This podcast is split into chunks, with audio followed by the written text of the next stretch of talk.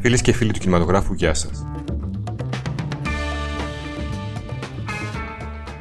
Η πρώτη ταινία που ανοίγει την κουβέντα για τα πιο αλόκοτα Όσκαρ των τελευταίων ετών είναι το Pieces of Women. Η ταινία έκανε πρεμιέρα στο τελευταίο ευρυδικό φεστιβάλ Βενετίας το περασμένο φθινόπωρο, από το οποίο δύο πράγματα κρατήσαμε. Το πρώτο αφορά στην κατάκτηση του Χρυσού Λέοντα από το Nomadland της Κινέζας σκηνοθέτηδο Chloe Zhao και το δεύτερο σχετίζεται την έκπληξη της απώλειας του βραβείου ερμηνείας της Frances McDormand.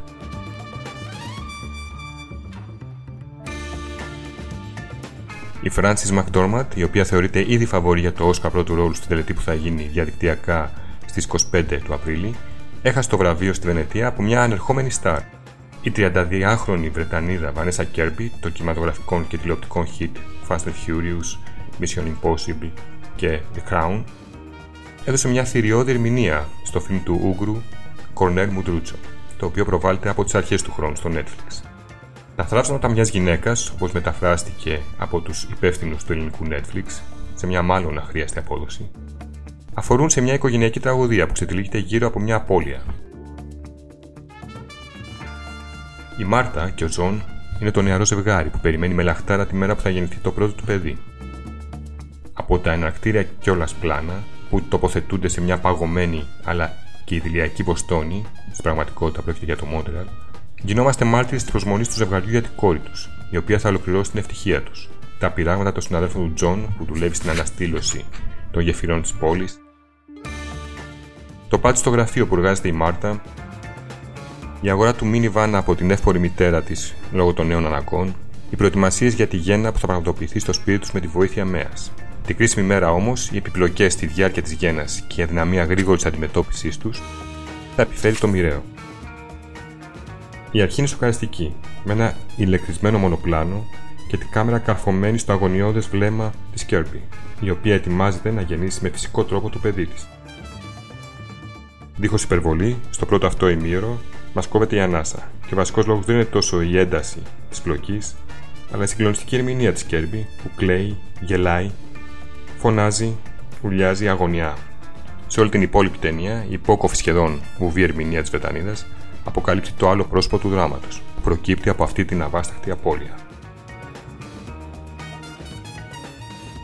Το σενάριο της συντρόφου του σκηνοθέτη, Κάτα Βέμπερ, είναι εμπνευσμένο από τη δική τους προσωπική τραγωδία. Το θέμα του εύκολα θα μπορούσε να σκεφτεί κάποιος ότι είναι η απώλεια, οι αιτίες και τα παραγωγά της. Σε ένα πρώτο επίπεδο μπορεί να συμβεί αυτό, Όσο όμως προχωράει η αφήγηση και το ένα επεισόδιο διαδέχεται το άλλο με διαφορά μόλις 2-3 εβδομάδων, συνειδητοποιούμε ότι η επιβίωση και κυρίως η ανάγκη πραγματοποίηση ενός νέου ξεκινήματος είναι το ουσιαστικό ζήτημα της ταινίας. Η Μάρτα και ο Τζον έχουν ελάχιστα κοινά στοιχεία.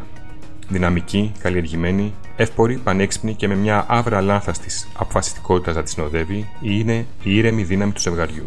Ο Τζον αντίθετα είναι ο παρορμητικός, γήινος και γι' αυτό επιρρεπής σε όλες τις αμαρτίες, άξεστος λαϊκός τύπος από το Σιάτλ, σύμφωνα με την πεθερά του, που θα βιώσει πιο έντονα και τραυματικά την απώλεια του μωρού. Τι ένωσε αυτούς τους δύο, το καλό σεξ, ή το γέλιο που φέρνουν στα χείλη της Μάρτα τα αστεία του Τζον, ίσως η κοινή αντιπάθεια για τη μέγαιρα μάνα της, ή ακόμη και το πάθος να ρουφήξουν τη ζωή με όλη τους τη δύναμη. Όταν όλα αυτά γκρεμιστούν, σαν τις ετοιμόρροπες γέφυρες στις οποίες δουλεύει καθημερινά ο Τζον, το οικοδόμημα που στήριζε τις σχέσεις τους θα μοιάζει πλέον με πύργο φτιαγμένο στην άμμο.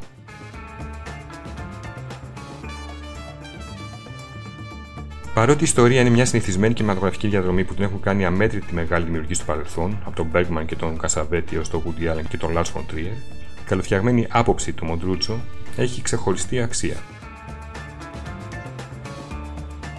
Στα θραύσματα μιας γυναίκας, τα μικρά καθημερινά επεισόδια που συνοδεύουν το τέλος της σχέσης Τζον Μάρτα αποκτούν αυτόφωτο, ειδικό χαρακτήρα και βάζουν στην κουβέντα μερικά ακόμη χρήσιμα ζητήματα.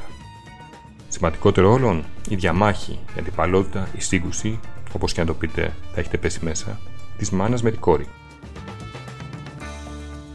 Σε εκείνες τις στιγμές που η Κέρμπι δίνει ακόμη μια ψυχοφθόρα κουβέντα με την τεράστια Ellen Burstyn, ο χώρος θα ρίξει ότι παγώνει από την ένταση και τη βαρύτητα των διαλόγων, και οι συμβολισμοί έρχονται σαν εικόνες από το παρελθόν, όπως τη σκηνή με τη θαυμάσια περιγραφή της Μπέρστιν από τις αφηγήσεις της δικής της μάνας στο εβραϊκό γκέτο.